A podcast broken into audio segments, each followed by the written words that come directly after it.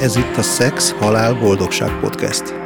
Kizárólag azoknak, akiket érdekel a szex, azoknak, akiket érdekel a halál, és azoknak, akiket foglalkoztat a boldogság.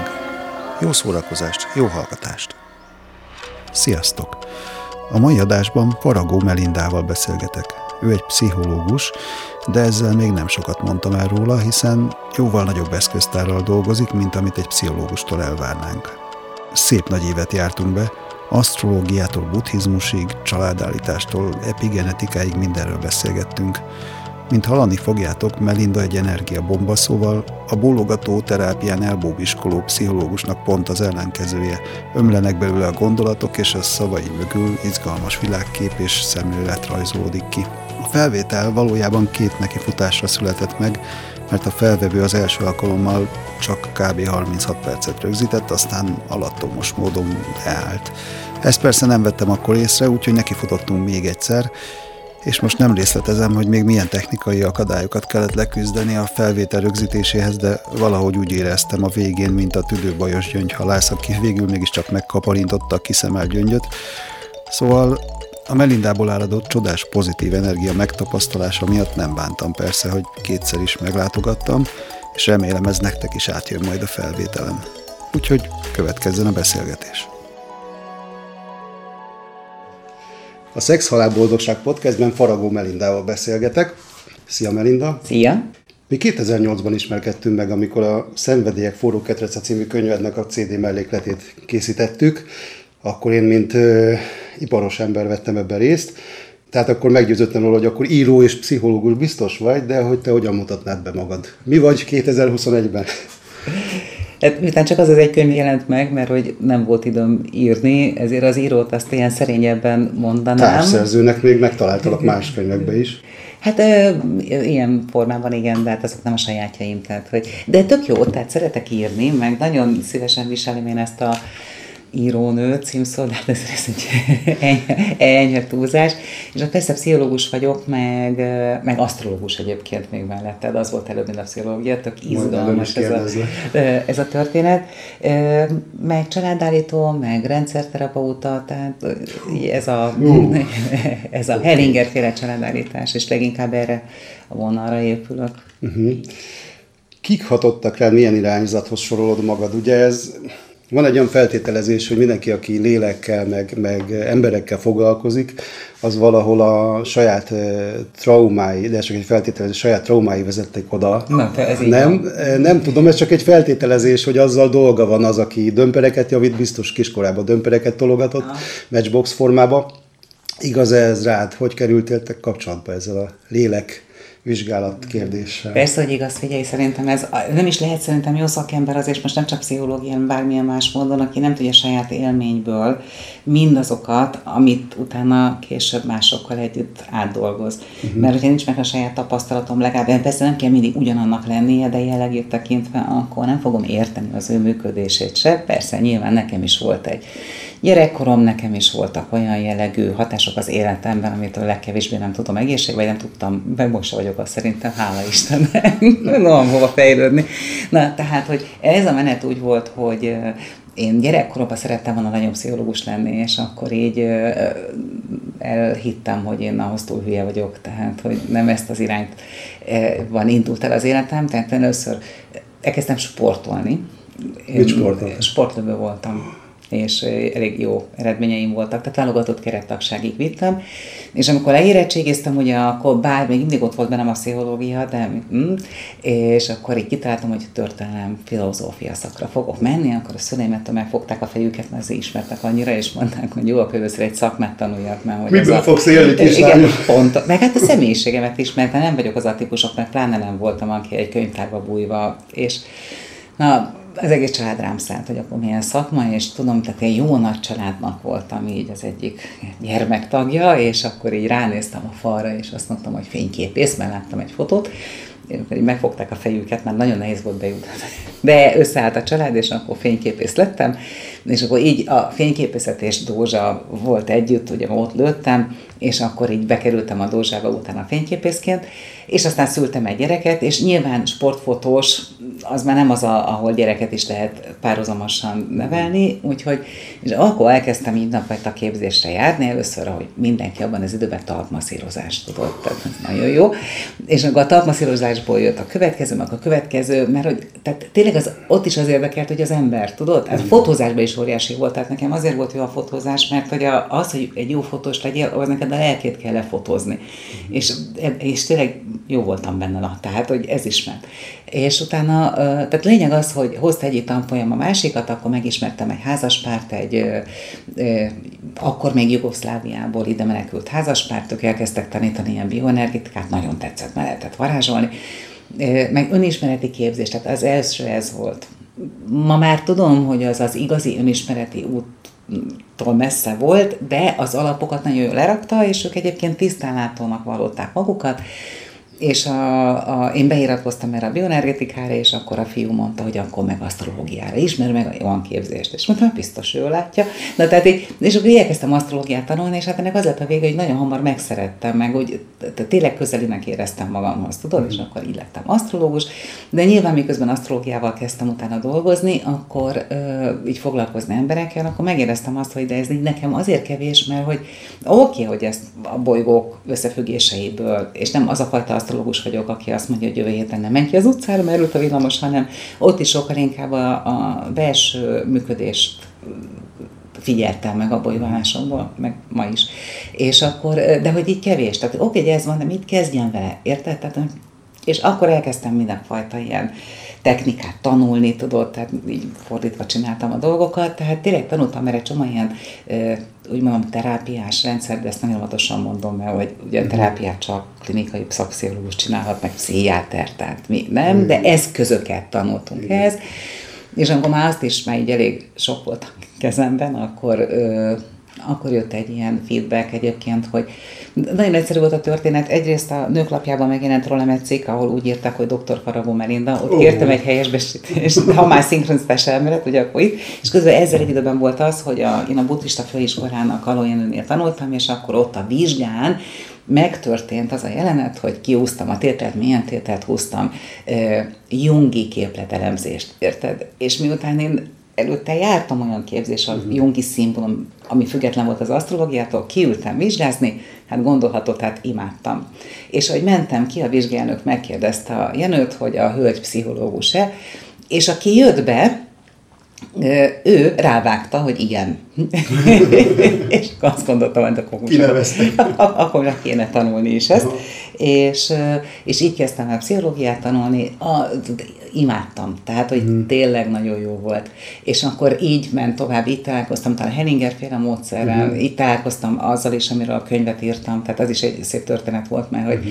nyilván készültem a, a záróvizsgákra, meg a szakdolgozatra, én akkor még így a jóslás pszichológiai hátterét gondoltam, hogy nyilván asztrológusként az állt hozzám közel, és, és akkor így készültem a vizsgákra, amikor kiderült, hogy a férjem szerelme csak nem belém, nem volt egy könnyű állapot, de lényeg, hogy akkor így ki is maradt, tehát nem tudtam uh-huh. végigcsinálni akkor a sulit, mert hogy annyira megviselt az egész. De ez nekem nagyon kellett, uh-huh. így kezdtem el kutatni a női szexualitást, mert ugye akkor én úgy értelmeztem, hogy azért lett ez, mert hogy megszűnt a szex közöttünk, uh-huh. és hogy mitől szülhetett meg. Na, ebből uh-huh. született egy szakdolgozat, abból született meg az a könyv, uh-huh. amit te ott annak idején nagyon szépen. Bocsánat, ez gyerek előtt vagy után volt? Ez már két gyerek után hát volt. Két gyerek Tehát után született egy, egy, akkor lett, és jött egy másik, Aha. igen, és akkor jött a krízis. Na lényeg az, hogy, hogy ebből született meg, tehát azért mondom, hogy tehát uh-huh. saját él, minden saját élmény, igen, érted? Igen, és igen, akkor igen, abból született meg ez a könyv, hát nyilván azóta már pontosan tudom, hogy nem a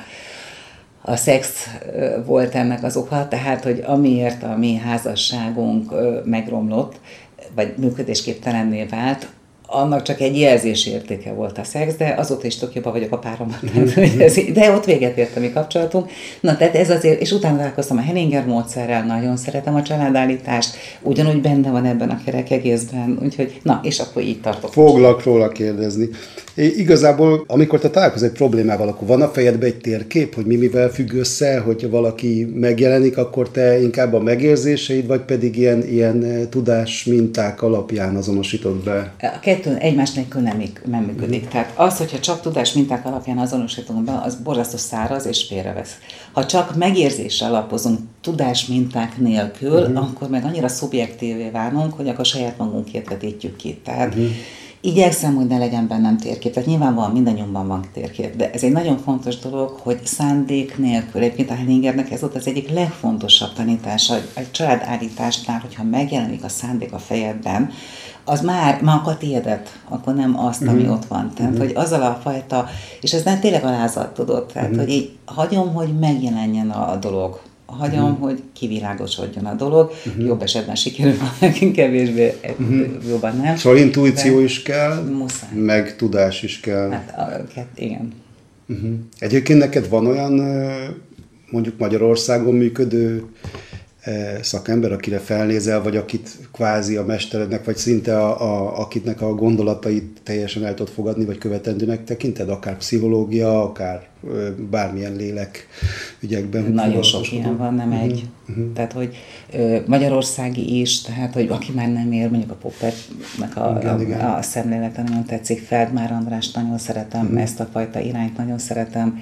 Most annyira baj, mert hogy most egy kapásból tudod... Nem fog senki megsértődni, főleg a halottak, meg, nem? Meg nem, meg, meg nem, tehát hogy egyszerűen annyiban, tudod, tehát vagy, vagy itt Aha. van, amit most mondtam neked, hogy Bruce uh-huh. Liptonnak a munkája, uh-huh. ami nem kötődik a pszichológiához, de azt gondolom, hogy mégis vagy Katie Byron, akinek a, a hozzáállása ez az egészhez uh-huh. számomra alapokat hoz. Uh-huh. Érted? De hát És mitől szeretem. hiteles neked valaki, aki, tehát mit érzed magadban, hogy valakinek a szavai, vagy egy életút kell mögötte, vagy tudományos eredmények, mi az, ami miatt azt mondod, hogy no, ezt elfogadom? Hát ahogy hat rám. Uh-huh. Tehát a tudományos eredmények szerintem ö, nem annyira fontosak. Tehát, uh-huh. hogy, hát az ő kísérleti pszichológia is sok mindent letett az igen, asztal, én azt értem, de, igen, de nem, tehát hozzám nem a kísérleti pszichológia áll közel, és azt gondolom, hogy ilyen nagyon fontos jelentősége van, de én azt gondolom, hogy számomra az, hogy hogyan használható, és hogyan használja, érted? Mennyire bátor a használatában, mennyire uh-huh. eredményes az, amit ő képvisel, és hogy a személyességének a hitelessége az, ami, ami megint csak meghatározó. Tehát azt gondolom, hogy érzések. Tehát melyik az, ami uh-huh. megfog, melyik az, ami közel van hozzám.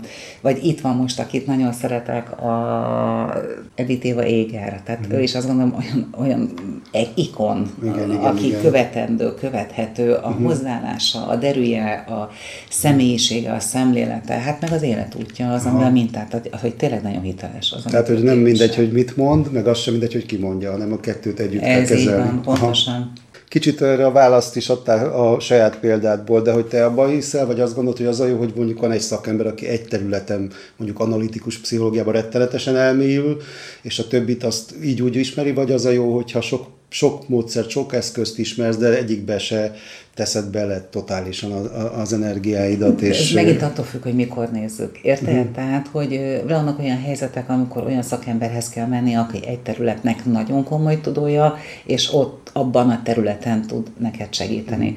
Uh-huh de vannak olyan helyzetek, én inkább oda sorolnám magam, hogy sokkal inkább holisztikus szemléletet követek, mert hogy uh-huh. ahány ember annyiféle karakter, érted? Tehát, hogy én azt gondolom, mindenkinek a saját nyelvezetét kell megtalálni ahhoz, uh-huh. hogy, hogy kapcsolatba tudjunk jönni, vagy kerülni egymással. És például egy nagyon racionális embernél hiába akarnák alkalmazni valami regre, regressziós, akár regressziós, de hogy ilyen relaxációra épülő, lazításra, képi imaginációra épülő terápiát, az így, így fog állni. Tehát, hogy vele, vele sokkal inkább kognitív módon kell tudni beszélgetni. Találkoztál már olyannal, akivel tudtál mit kezdeni? Persze, hát nem vagyok Isten. Hát, és akkor igen. küldted máshova.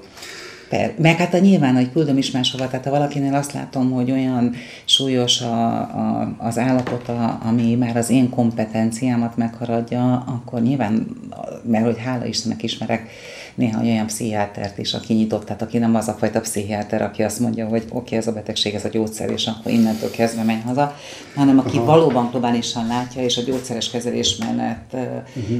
más módon is hozzá tud nyúlni, és akkor, akkor egyértelműen, hogy küldöm oda tovább. Én úgy láttam, hogy volt egy beszélgetésed Paulini Tamással Igen. múlt hon, év végén, aminek a témája halálközeli élmények, meg elmúlás, meg elhunyt családtagokkal való kapcsolat, ami érzésem szerint egyébként a, a kapcsolódik a családállítás kérdéséhez is, de hogy el tudod mondani röviden, hogy hogyan hat a pszichénkre, meg a kapcsolatainkra azoknak az embereknek a valaha volt létezés, akik már nincsenek közöttünk. Tehát, hogy hogy, hogy, hogy van ez, és hogy integrálódik ez a családállításban. Úgyhogy végül olyanok, hogy mint Moritz, aki mindig arról akar beszélni, na most tiéd a pálya. De ez azon most hogy röviden. Igen. Tehát a családállítás az Henninger nevéhez kötődik, aki fantasztikus és zseniális tehetségként felismerte, most ezt nagyon leegyszerűsítve mondom, hogy ugye amit tudunk, hogy van az egyéni tudattalan, és van a kollektív tudattalan. Az egyéni tudattalanban a saját megélt tapasztalataink, azok, amik elraktároznak, nyilván azért tudattalan, mert nem emlékszem rá, tehát ezt szoktuk mondani, hogy tudattalanul emléke, nem. Tehát ha tudattalan, akkor az, az valóban nem a realitás szintjén működik, viszont irányítja a működésünket. És ugyanolyan a kollektív tudattalan, ez már Junghoz kötődik, aki felismerte, hogy az emberiségnek van egy kollektív tudattalanja, és ugye az irány az úgy van, hogy kollektív tudattalanból jön fölfelé, egyéni tudattalan jön föl, és ez határoz a visel, meghatároz a viselkedésünk nagy részét. És Hellinger azt mondta, hogy az egyéni és a kollektív tudattalan között van egy vékony rész, amit családi tudattalannak nevezett, és azt mondja, hogy ugyanúgy, mint a kollektív tudattalanban, informális szinten minden jelen van, az egy, a családi tudattalanban, a klánomról, a családomban történő eseményekről van minden informális szinten jelen, és ezek ugyanúgy tudnak hatni rám, ugye a sorrend az, hogy egyéni tudattalan keresztül a viselkedésemre, mint ahogy a saját megélt tapasztalataim. Tehát, hogy azt mondja, hogy ha volt egy ö, ö, három generációval ezelőtt élő ősöm, akivel történt valami nagyon komoly trauma, és és ez nincs a családban földolgozva, akkor valamely utód, lehet, hogy ez pont én leszek, nem lehet tudni a mechanizmusát, hogy ezt hogy választódik ki, hogy ki.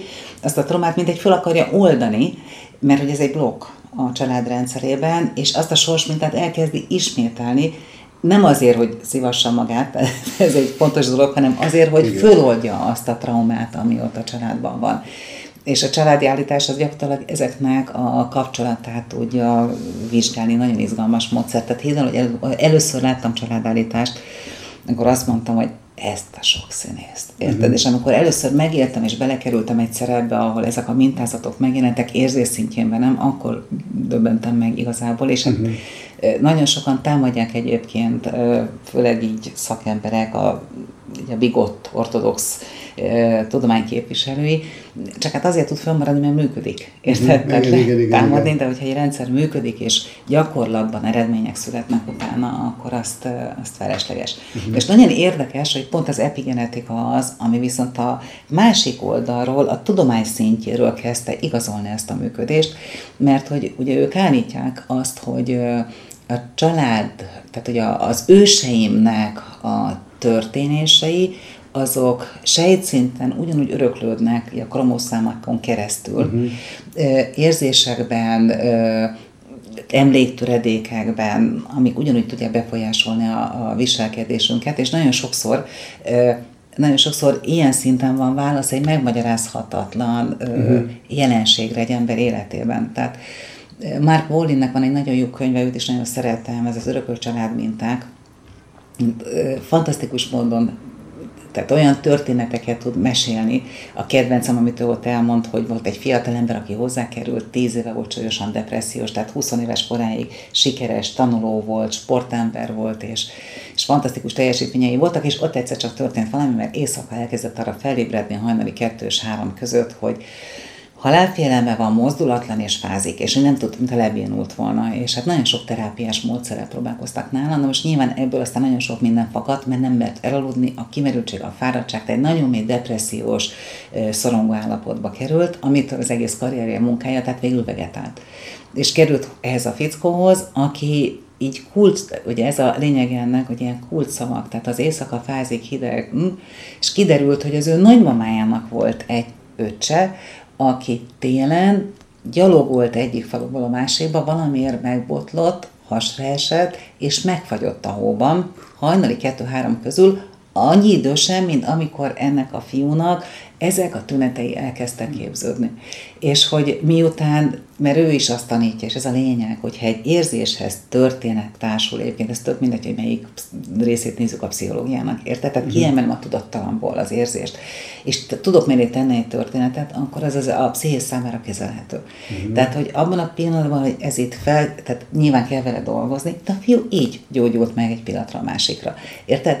Tehát, hogy és ő nem családállításon, bár említi Ollen a családállítást, mint technikát, és nagyon tisztelettel is beszél róla, de ő például már a, egy másik irányból, egy tudományos módon megközelített rendszerből használja, alkalmazza, és hát már is volt azért nem egy mm. nem ilyen történet, amikor ez uh-huh. így mhm. megmutatkozott. És tudom, az emberek nagyon kíváncsiak, és utána mennek. Uh-huh. És ez a szép, amikor jön visszajelzés, hogy te tényleg így történt, tehát tényleg volt ilyen, tényleg uh-huh. volt egy ilyen családtag, tényleg volt egy ilyen történet, tényleg volt anyámnak egy terhessége előttem, ami elment, elvetélt, elvetettet, tehát hogy világ kicsit több, mint amit Lehet, látjuk. Lehetséges. Egyébként a, arról mit gondolsz, hogy egy nagyon introvertált embernek a családállítás, tehát aki nem szívesen osztja meg az érzéseit, nem szívesen teszi ki azt, ami vele történt, vagy ami van. Tehát, hogy, hogy van, akinek nem való, azért, mert esetleg mert ez egy közösségi történet, Persze. tehát a családállítást nem lehet ketten csinálni a pszichológussal, az... Nem. Kö... Van egyéni családállítás is, tehát van annak a technikája, hogy két személyel, csak nem, nem olyan hatékony, mint a Aha. csoportos, akkor ezt hozzá kell tegyem. De figyelj, tényleg nem lehet globalizálni. Tehát nincs olyan módszer, ami mindenkinek, mindenkinek jó. egyformán jó. Ezzel együtt azt gondolom, hogy még egy introvertált ember számára is bármilyen csoportos terápiás módszer segítség tud lenni, mert a csoport az mindig megtartó erővel tud működni. Tehát, hogy már az egy gyógyító hatású tud lenni, hogyha csoportban vagyok, és mondjuk kimerem mondani a legnagyobb félelmemet, és ott nem elutasítást, nem ö, szégyenérzet, nem megvetés, hanem támogató segítség uh-huh. jön. Uh-huh. Hát az nyilván önmagában már egy bizalmat feltételez, nem, hogy valaki azt mondja, hogy egy csoporthoz, csoport elé odaáll és kiteszi a történetét, vagy az érzéseit. Ez így van, csak egyébként hihetetlen, tehát olyan, legalábbis a saját állításaimmal ezt szoktam megtapasztalni, hogy az első állítás után így kézzelfoghatóvá válik a szeretet. Tehát, uh-huh. hogy valami olyan pozitív energia jelenik meg, én szoktam javasolni azt, hogy gyere el, nem kell állítani, nézd meg. Uh-huh.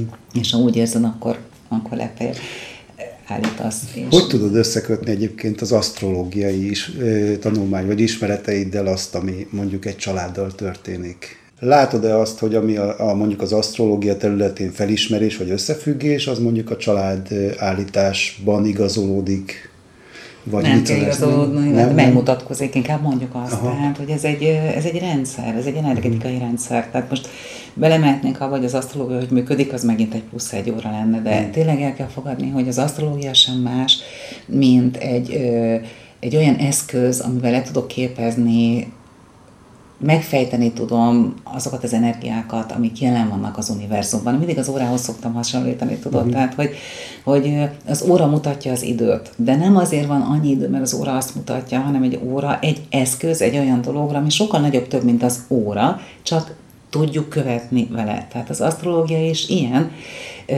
hogy égbolt órája egyébként, ha lefordítod a horoszkópia, tehát, uh-huh. hogy, hogy egy olyan eszköztár, amivel azt tudjuk megnézni, hogy adott időpillanatban, időminőségben milyen energiák vannak jelen így a kozmoszban, és miután ennek az energiatárnak a részesei vagyunk, ezáltal mi is kapcsolódunk ezekhez az energiákkal, vagy uh-huh. Ugye az se véletlen az asztrológia szempontjából sem, hogy mikor születsz meg, mert ugye azt tanítják a nagyok, hogy akkor fogsz megszületni, amiket a Föld akkor tud befogadni az anyagi világ, amikor ez energetikailag pontosan azt a minőséget hordozza, amire neked szükséged van adott születésed pillanatánál. És tudom, itt a racionális emberek már kimentek a szobából, mert hogy mi, de ha egy tehát egy kicsit holisztikusabban nézzük ezt a dolgot, és azt mondjuk, hogy, hogy az életnek valamivel több értelme kell, hogy legyen, mint hogy megszületünk, vagyunk, azt meghalunk, tehát hogy valami célja kell, hogy legyen ennek a dolognak, akkor innentől kezdve, ha ezt tovább visszük, akkor minden célra történik, tehát az is, hogy megszületünk, és hogy akkor az se lehet véletlen pillanat, hogy mikor születünk meg. Uh-huh. És a születésünk pillanatának van egy energiaminősége, amit meg tudunk nézni ugye az adott pillanatra felírtott horoszkóppal, tehát kapok egy energiarendszerről egy képet, és utána ezt értelmezve tudom tudatosabban élni az életemet. Egyszer olvastam valahol, és szerintem ez tök jó, hogy az asztrológia az önismeret királyi útja. Na most tehát, hogyha ezt így közelítem meg, akkor nyilván, hogy itt is meglátszik, ott, mert ugyanannak a rendszernek a része, érted? Itt ebben uh-huh. a mhm. formában, ott abban a formában fog mutatkozni, de ugyanaz mutatkozik meg. Uh-huh, uh-huh. Ugye eléggé ilyen fogyasztásra, meg ilyen élményekre kondicionált világban vagyunk, és a mullandóság, meg az élet, meg általában akár a párkapcsolatnak a vége is, az mindig egy ilyen tabú. Tehát, hogy mindent úgy élünk, mintha sose lenne vége hogy szerinted ez, ez a fajta politika, ez, ez hogyan üt vissza, mi módon, vagy egyáltalán e, látod-e ugyanezt az összefüggés, vagy ez csak az én túlzásba vitt elképzelésem arról, hogy a dolgoknak van e, ilyen okokozati összefüggése ilyen vonatkozásban is? Szerintem semmi túlzás nincs benne, egy kicsit javítanánk, javítanám a mondatodat. Uh-huh. Azt mondhatod, hogy úgy élünk, igen, mintha nem igen, lenne igen. vége, meg azt mondom, hogy úgy félünk, mintha soha nem lenne vége. Uh-huh. Tudni, ez csak félelmet uh-huh. tud hozni, érted? Tehát, hogy ha csak azt az egyszerű logikai ö, folyamatot gondolod végig, hogy a születésünk pillanatában mi az egyetlen biztos dolog, az, hogy meg fogunk halni. Tehát minden más bizonytalan. Tehát és a biztonságot azt tudja megadni, ami biztos, ugye? És hogy innentől kezdve azt az egy biztos próbáljuk mindig eltüntetni, elnyomni, és ez valóban a mi kultúráknak az eredménye. Tehát sajnos tényleg nincs a halálnak kultúrája, sőt nincs a gyásznak, nincs az elmúlásnak kultúrája, nincs engedve azt, hogy ezt megfájjuk a fájdalomnak sincs kultúrája. Tehát a mai világunkban valahol az az érték, ha mindig boldog vagy, mindig szép vagy, mindig minden sikerül, és akkor neked nincsenek negatív érzelmeid. Bajom van ezzel a túlzott pozitív pszichológiával, tehát a, nem, azzal is bajom. Uh-huh. Ezzel a pozitív gondolkozás képviselőivel, mert neurotikusá teszik az embereket, mert hogy tudomásul kell venni, hogy ez az alapérzéseimhez ugyanúgy hozzátartozik a fájdalom, a bánat, a szomorúság, és hogyha ezeket nem merem megélni, vagy nem akarom megélni, akkor el fogom folytani az érzéseimet. Uh-huh. Érted? És uh-huh. akkor mindent ettől előbb-utóbb kiégetté válok, depressziósá válok. Uh-huh. Tehát... Egyébként te osztod azt, hogy minden félelem mögött a halálfélelem van ott? Hát nem tudom, tehát, hogy ezt így ö, milyen formában, tehát, hogy igen, valahol ez benne, benne lehet, hogy végső van, hogyha lebontjuk, akkor a félelem mögött a mhm. halálfélelem mhm. van. Kicsit erőteljes kijelenteni, csak tehát árnyalatai vannak, de a lényegét tekintve, igen. Aha.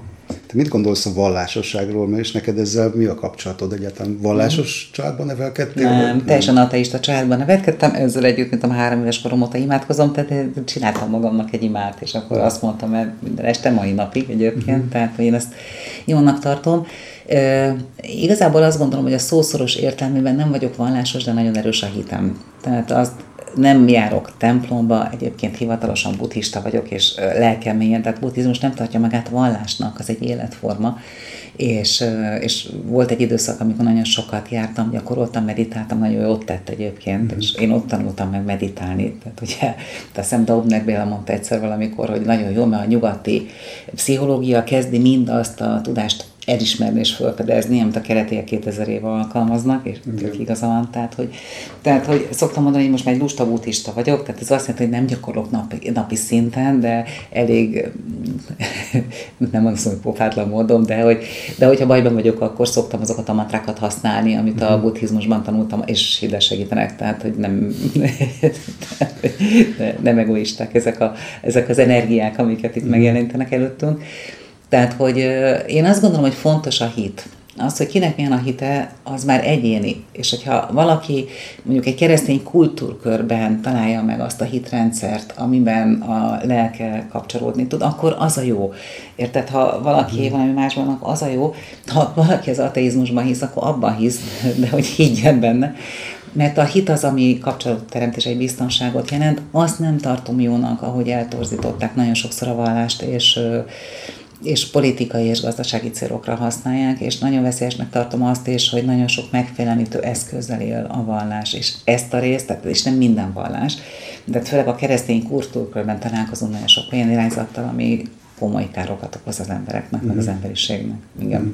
Van egy olyan elképzelés, hogy a kapcsolatok az évben kötetnek. Most ugrunk egy kicsit a globálistól a egyénig, és hogy tulajdonképpen a, igazából kapcsolódik az előző kérdéshez, hogy mi a szerepe a spiritualitásnak a boldogságban, a párkapcsolatban és a szexualitásban. Tudom, ez az ilyen bulvárlapos asztrológia, ez abszolút nem működik, vagy hát abszolút egy vicc, már de azok számára... Távol, távol áll a igen, valódi mélységektől. Igen, igen, igen, de hogy egyébként gondolod-e azt, vagy egyetértesz-e azzal, hogy azért van valami mélyebb gyökere annak, hogy két ember egymásra talál, vagy hogy van olyan helyzet, amikor a képletek is azt mutatják, hogy nem illenek össze, és akár szexuális, akár párkapcsolati, vagy akár bármilyen boldogsággal kapcsolatos beteljesülésben van-e szerepe ennek szerinted?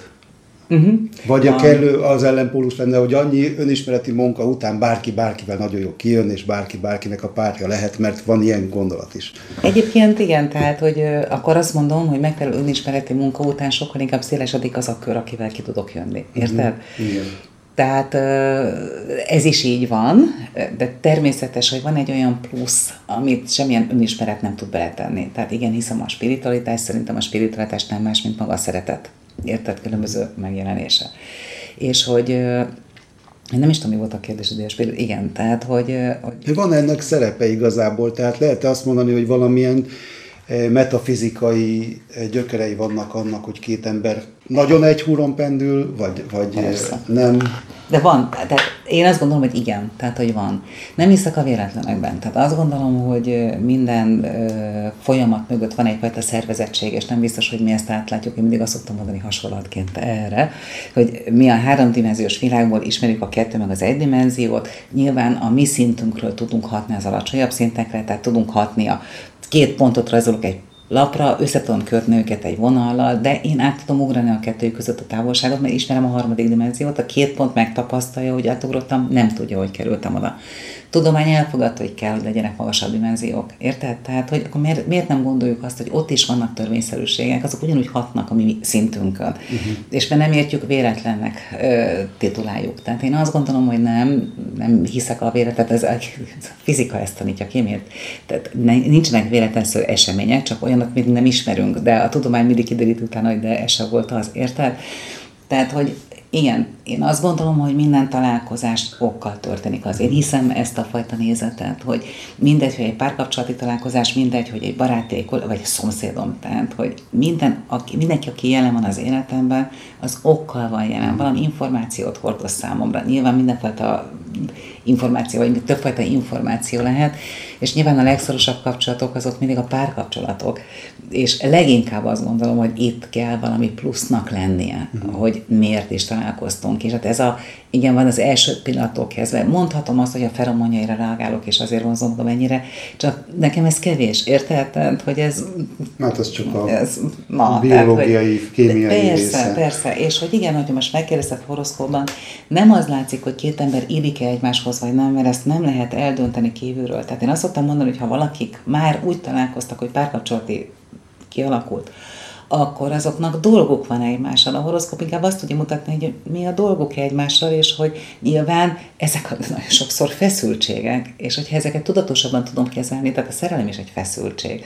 Érted? Ezért szokott átcsapni, tehát amíg a szerelem elmúlik, és ez a feszültség pozitívként, és elmúlik mögül ez azért megy át utána a harcban, mert akkor a feszültségnek azt a módját érik meg. Tehát ez mm-hmm. is mhm. inkább egy önismereti rész tud lenni, hogy Aha de te egyébként a determinizmusban hiszel? Tehát azt gondolod, hogy nincs szabad akarat, vagy azért az embereknek van szabad akarat? Van szabad akarata, csak nem az ego szintjén. Tehát az gondolom, hogy hozzám legközelebb a Deplexeni nézet áll. Nem tudom, ismered a...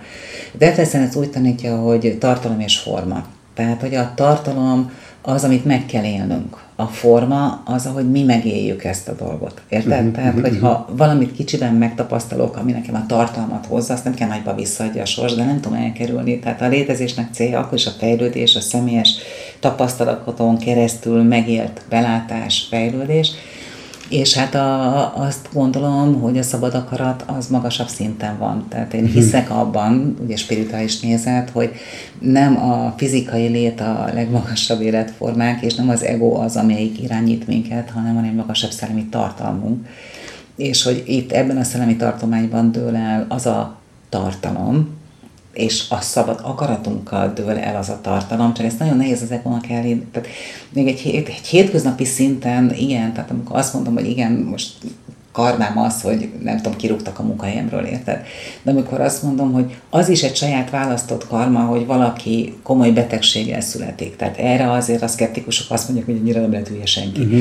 De hát ha ki tudunk mozdulni abból, az, abból a világképből, hogy ez az egy életünk van, azok tényleg rémisztől tudott, tehát hogy miért szivatja magát. Azt technik azt mondom, mint egy fogorvos. Uh-huh. Tehát, hogyha ide jön egy maslakó, és ő azt hiszi, hogy hogy reggel, amikor felébredek, akkor, akkor születek meg, és este, amikor elalszom, akkor meg is halok, és vége, tehát, hogy nekem egy napon áll az élet. És ő pont egy olyan napomat nézi meg, amikor fogorvoshoz megyek, akkor azt mondja, hogy ez hülye. Tehát, hogy saját akaratomból beülök oda, és akkor kínoznak. kínoznak. De hogyha folyamatot nézünk, és azt mondtam, hogy persze, az, tehát eljutottam valamit odáig, hogy nekem azzal a fogalmal bajom van. Tehát, hogy uh-huh. van egy előzménye.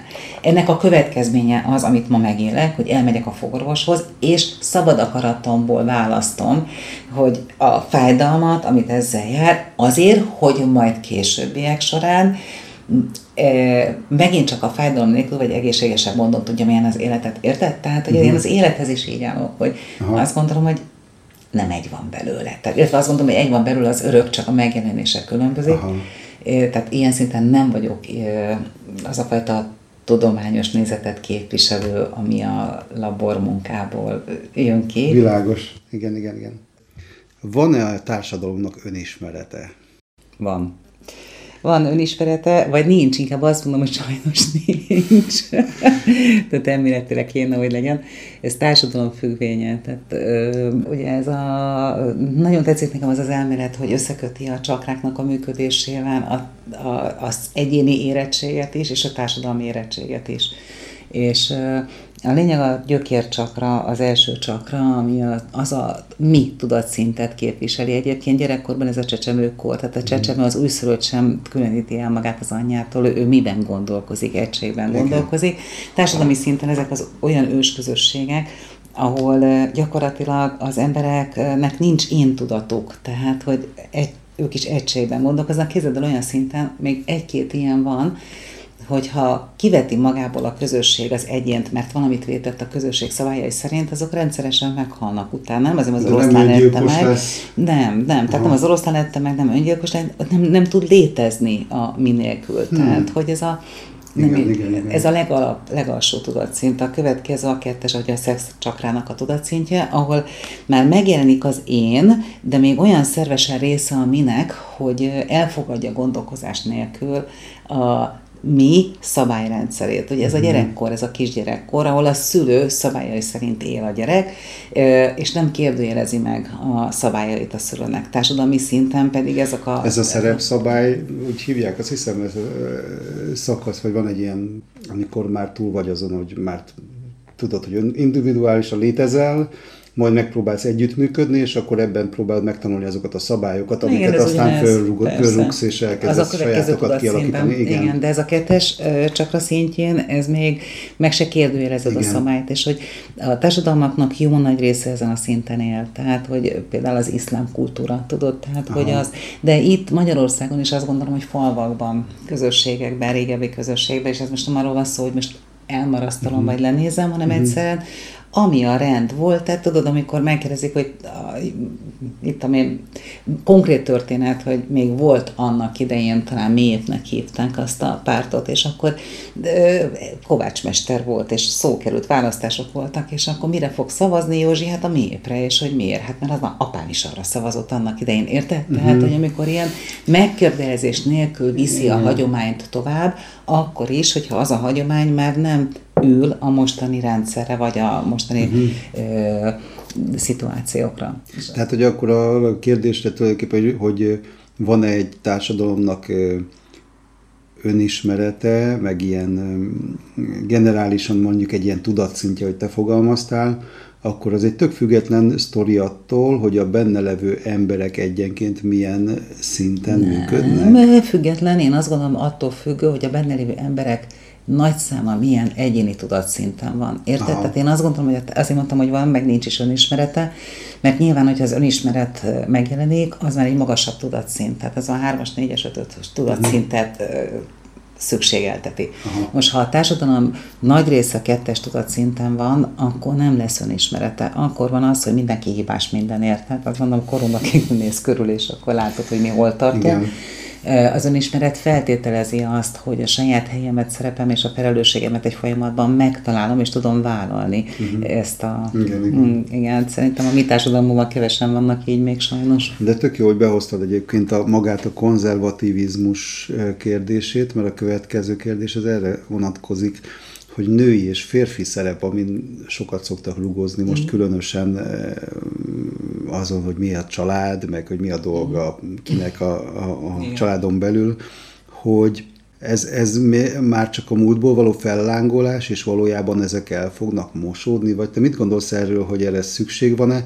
Illetve egy, egy, egy mellékkérdés, hogy, hogy mint hogy van egy eh, konvergencia valahogy a kulturálisan, hogy az iPhone-ról már tudják Amerikától Afrikáig, hogy micsoda, meg, meg a tehát, hogy már amikor mindenhol használnak internetet, és mindenhol az információ már kb. ilyen kisebb-nagyobb korlátozásokkal hozzáférhető, hogy lehetséges-e, hogy ez a férfi-női szerep kérdés is szét fog, vagy el fog mosódni, és lesz egy ilyen generalizált társadalom a Földön? Persze, ahol... abban a pillanatban, hogy egy férfi tud szülni gyereket. Aha, tehát, hogy akkor... Na, de ki, szóval érted? Tehát, nem hogy, akarok hogy, válaszolni, hogy, hogy alapjaiban nem tud elmosódni. Aha. Tehát én azt gondolom, hogy azok az alapok, amik nem csak a testi sajátosságból fakad, hanem a testi sajátosság következménye ként megjelenő lelki beállítottságtól, azok nem tudnak eltűnni, és nem is kell, hogy eltűnjenek. Ez nem uh-huh. jelenti azt, hogy én azok közé tartoznék, hogy azt gondolom, hogy a nő szüljön, azt maradjon otthon, uh-huh. érted? De addig, amíg én úgy gondolom, és inkább ezt mondanám, hogy a nőnek a szerepe az érzelmi biztonság megteremtése, a férfinak a szerepe a fizikai biztonság megteremtése. És akkor úgy gondolom, hogy ezen belül tényleg vannak átfedések, és van lehet, kell is, hogy rugalmasan álljunk hozzá, és uh-huh. hogy mhm. kell is, hogy tágítsuk azokat a lehetőségeket, ami akár egy nő számára adott, akár egy férfi számára adott, uh-huh. de az, az alapszerepek nem fognak tudni megváltozni, illetve az a baj, hogy ha elkezdjük ezt változtatni, akkor fordul minden egyensúly a, az életben kicsit konzervatív vagyok Aha. ebből a szempontból. Tehát, uh-huh. vagy mondhatom a másik hasonlatot, az asztrológiai hasonlatot, hogy a, a napot, a, és hogy a férfi energiát a nap képviseli, a hold energiát hold energia a nőket képviseli. Tehát, érted? Uh-huh. Tehát, igen, igen, igen. És hogy, szép és hogy ha, ami most azért nagyon sokszor történik, hogy a nők bizonyítani akarják, hogy egy holdból nem lesz nap, és mm. hogyha a hold a nap elé kerül, abból lesz a teljes sötétség, mert napfagyatkozásnak hívjuk. Mm. Érted? Mm. Tehát, hogy én úgy gondolom, hogy igenis tisztelni kell ezeket az adott szerepeket, igenis megmaradnak ezek az adott szerepek, de ezeket lehet rugalmasan és széles körben alkalmazni. Tehát akkor a, a, ennek a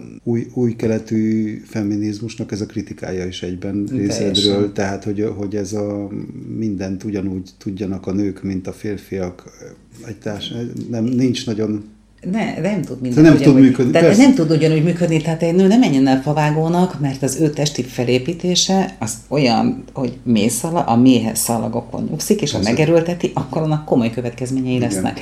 De nem azt jelenti, hogy kevésbé értékes egy nő, mint Persze. egy férfi, hanem vannak bizonyos funkciók, amire nem alkalmas a nélkül, hogy ne lennének káros uh-huh. következményei ránézve. Érted? Tehát, hogy Igen.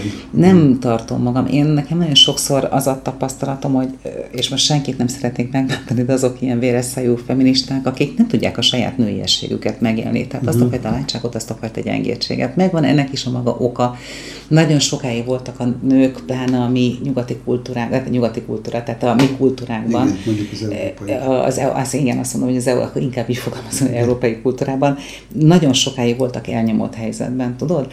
És, és hát valljuk be őszintén, a, minden politizálás nélkül a mai magyar politikai helyzet sem azt pártolja, hogy ezen valamifajta változás történjen, igen. és sokkal inkább erre való reakció az, ami történik. Tehát ez a szélsőséges feminizmus, ez annak a következménye, ami évszázadokon keresztül ment előtte. De most nem ez van, tehát ezt kéne. Meglátni, Aha. tudod? Tehát családállításban is nagyon sokszor látom azt, hogy ugye, mert hogy így probléma van a kapcsolatokkal, és ezt azt gondolom, hogy elismerhetjük, hogy most tényleg probléma van a párkapcsolatok ö, működésével. És hogy nagyon sokszor van, hogy nők hihetetlen agresszívak a férfiakkal, és hogy Nyilván fordítva is tud ez lenni, és hogy sokszor ezt Heringer dupla elcsúszásnak nevezte. Tehát az egyik elcsúszás, hogy egy nő a saját párkapcsolatában nem a saját életét éli, hanem mint a, a nagymama életét ismétli, akit a nagypapa, ez az első elcsúszás, hogy a nagymama sorsából reagálja a saját kapcsolatát, a másik elcsúszás, hogy a mostani párján veri le azt a sérülést, amit a nagymamának okozott az ő férje. Tehát én inkább ezt látom alapnak, és ezen kéne tudni változtatni. Aha. Jelenben maradjunk, és azt éljük meg, ami itt és most Egyébként a családállítás az segít abba, hogy ebből kijöjjön az ember, ha már említetted? Vagy... Segít, de nem elég hozzá. Tehát, hogy a családállítás is egy olyan eszköz, amit, hogyha használok, és jól használom, és utána bele is teszem magam a folytatásba, akkor tud változás történni. Aha. Ha elmegyek egy családállítással, mert pipa, mert divat, és mindent ugyanúgy csinálok mindenelőtte, akkor nem Aha. lesz változás. Egyébként ez, mert hogy már tényleg a, még a beszélgetés elején szóba került, meg taglaltad ezt a családállítást, hogy olyan, mintha belenéznénk egy ilyen spéci röngenbe, ami így a, a mhm. kicsit időben is ugye visszafele van, meg kicsit így szétteríti egy, tér, egy, egy átlátható térben azokat a szereplőket, akik, akik uh-huh. benne vannak.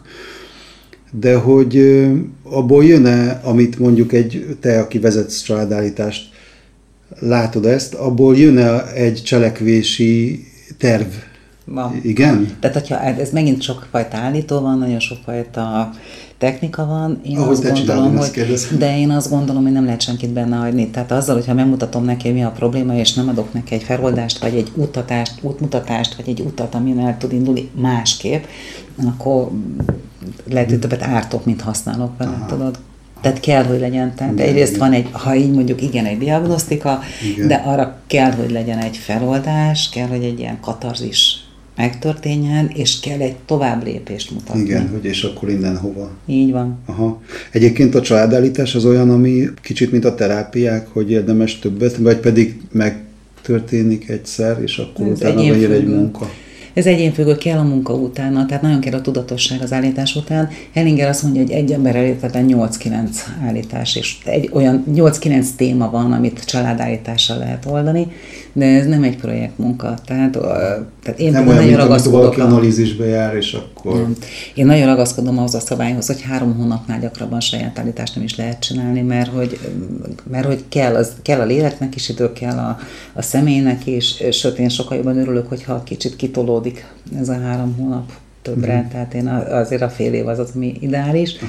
de vannak családállítás függők, tehát én is az vagyok, én imádok családállítást vezetni. Az azért más között. gondolom vezetni, mint benne lenni, mint... Persze, hogy más, de ugyanolyan, ugyanolyan átjár az egésznek az energiája, Aha, tehát az, ez egy ilyen fantasztikus dolog, tudod. Aha. Na, és akkor eljutottunk arra a szakaszra, ami már egyszer nekifutottunk, de most sikerülni is fog, hogy minden beszélgető társammal vagy interjú alanyjal egy kérdéssoron megyünk végig. Ez már csak nyomokban lesz meglepetés számodra, kis technikai malőrnek köszönhetően, de azért még egyszer. És szerintem most ki, duplán kíváncsi vagyok, hogy mennyiben lesz más a válasz. A hallgatók csak ezt fogják hallani. Tehát van-e olyan rutin, aminek a bevezetése segíthet az egyénnek, vagy, a pár, vagy egy párnak a boldogság per a teljes élet megtartásában? Napi rutin?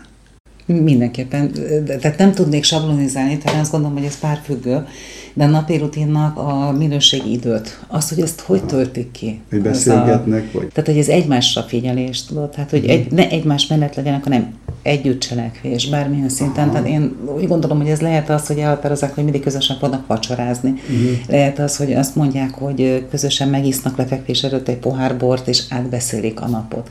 A közös tevékenységek szintén nagyon fontosak, tehát mindenkinek lehet tehát én azt tartom jónak, hogyha az egyének meg tudják a saját egyéniségüket, autonómiájukat őrizni, de vannak közös pontok. Tehát, hogy lehet, hogy az egyik szeret hegyet mászni, a másik szeret motorcsónakozni.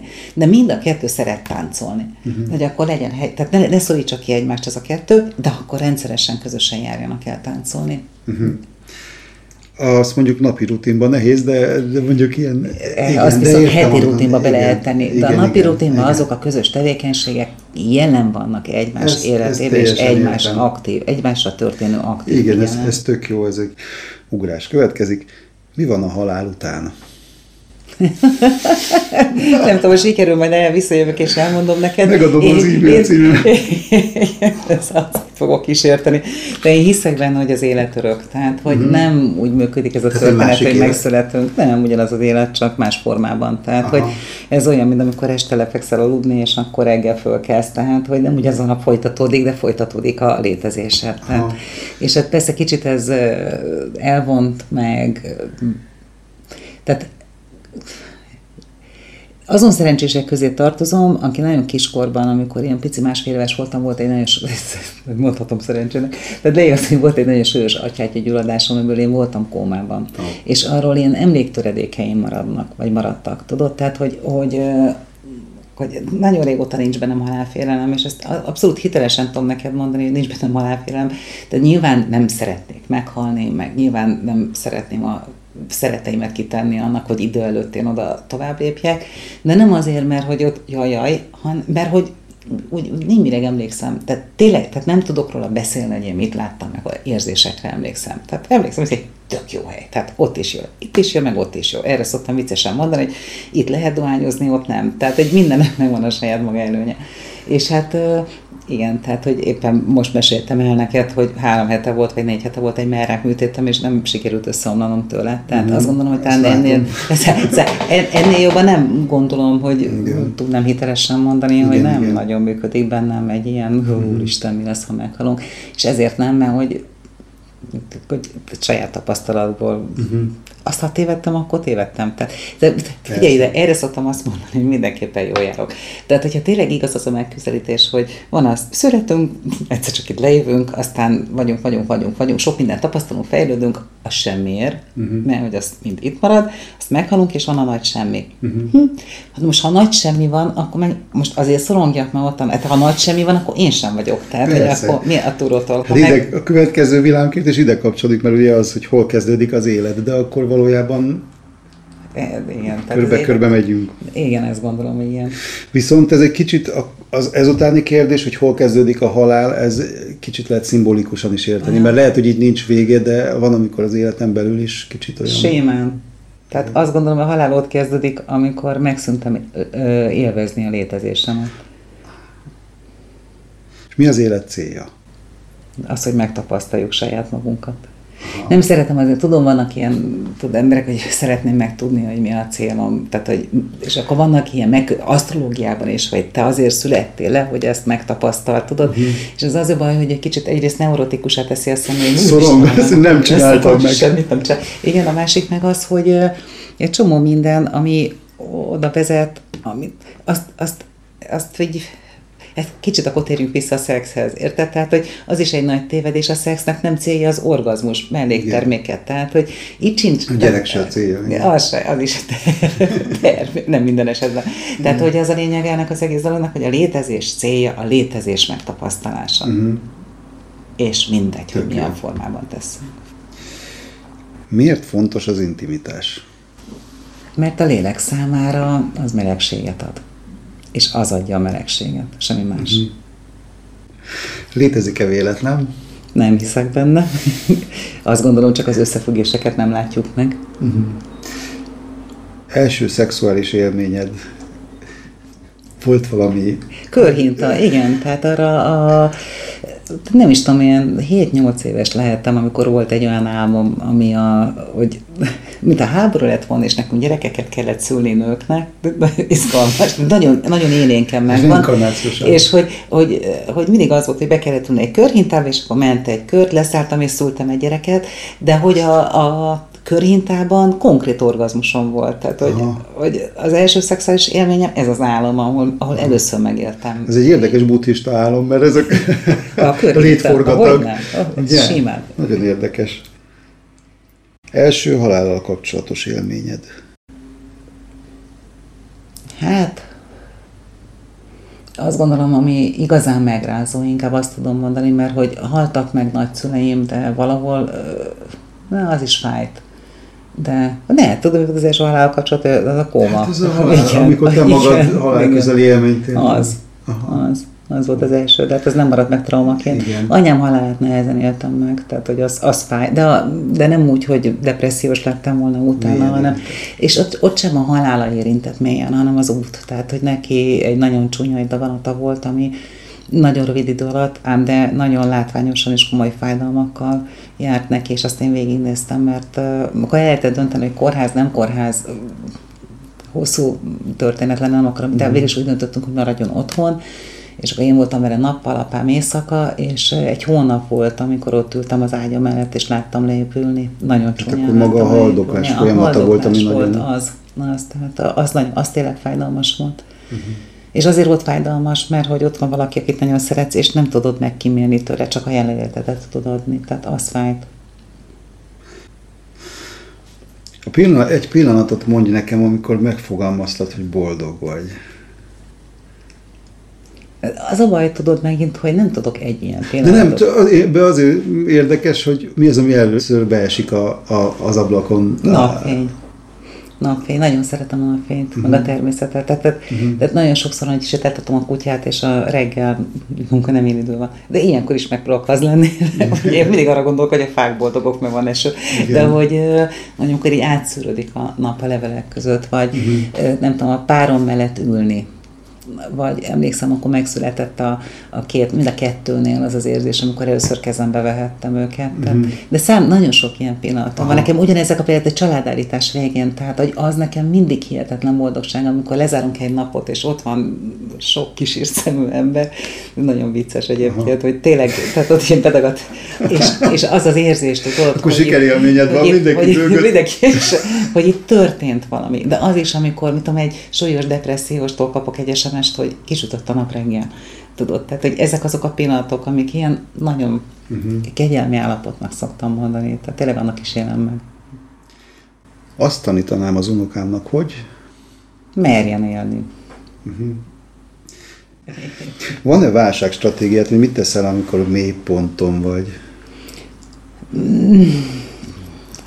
Nagyon őszintén mondom, hogy nem szoktam mély ponton lenni. Tehát, hogy, azért, tehát okay. hogy, hogy, mert nem jutok el a, a mélypontig. Tehát, hogy uh-huh. egyébként a, a stratégiám az, hogy viszonyítok. Tehát amikor éppen elkezdeném nagyon sajnálni magam, egyébként a szakmám is, vagy a munkám is nagyon jó erre, uh-huh. akkor biztos, hogy jön valaki, aki elmond egy sokkal rosszabb történetet, és azt mondja, hogy semmi bajom nincsen.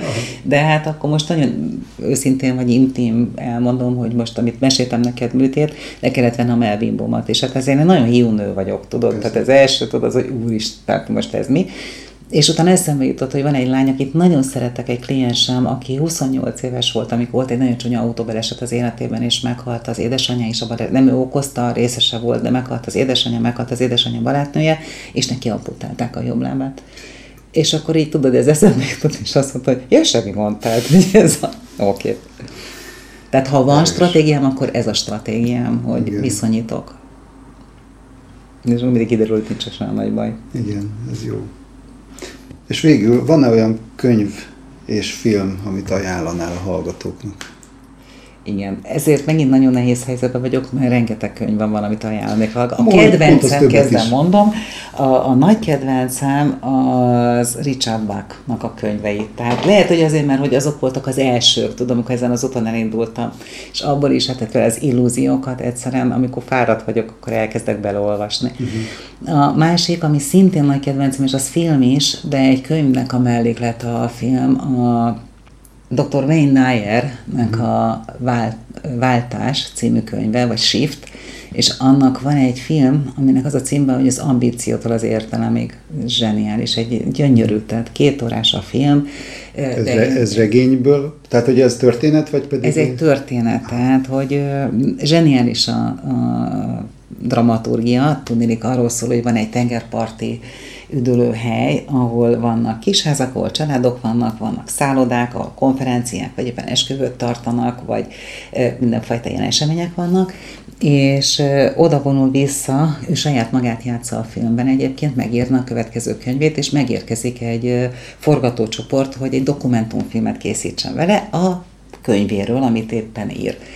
De, tehát maga a forgatás is benn van a filmben, tehát a dokumentumfilm benn van a filmben, de közben történnek események, és mindig, amiről beszél, az valahogy úgy megtörténik egy egyéb tör. Van ott egy család két gyerekkel, van egy fiatal házaspár, egy nagyon gazdag férjel, és egy szép eltartott feleséggel, tudod, és így mindig történnek dolgok, gyönyörű a fotó, az egésznek a, a képi része, nagyon jó a zenéje, tehát, és állítom neked, hogy gyógyító film, tehát azt valaki leül és beleengedi magát, másképp áll föl belőle. Uh-huh. És a könyv, az pedig ennek a filmhez melléklet, tehát a filmet kell először megnézni, föl van a Youtube-on meg lehet, és a, a filmhez ír a könyvben, tehát azt még egy picit így részletezni. Egyébként is nagyon szeretem ezt a pasit, tehát zseniális az ürge. Tehát ez a másik, ami nagyon nagy. Akkor most az új kedvencem a Bruce Lipton, a Tudat uh-huh. című könyv, hát zseniális volt. Mondtam, hogy lehet, hogy azt, tehát én soha nem szerettem a biológiát, de most, hogy olvastam a könyvet, ugye egy biológus, egy biológus professzor, és ahhoz, hogy értsük azt, a epigenetikának egy képviselője, hogy értsük az epigenetikának az új felismeréseit, meg kellett ismerni, tehát a sejtműködést, és így alapszintekről kezdni el magyarázni.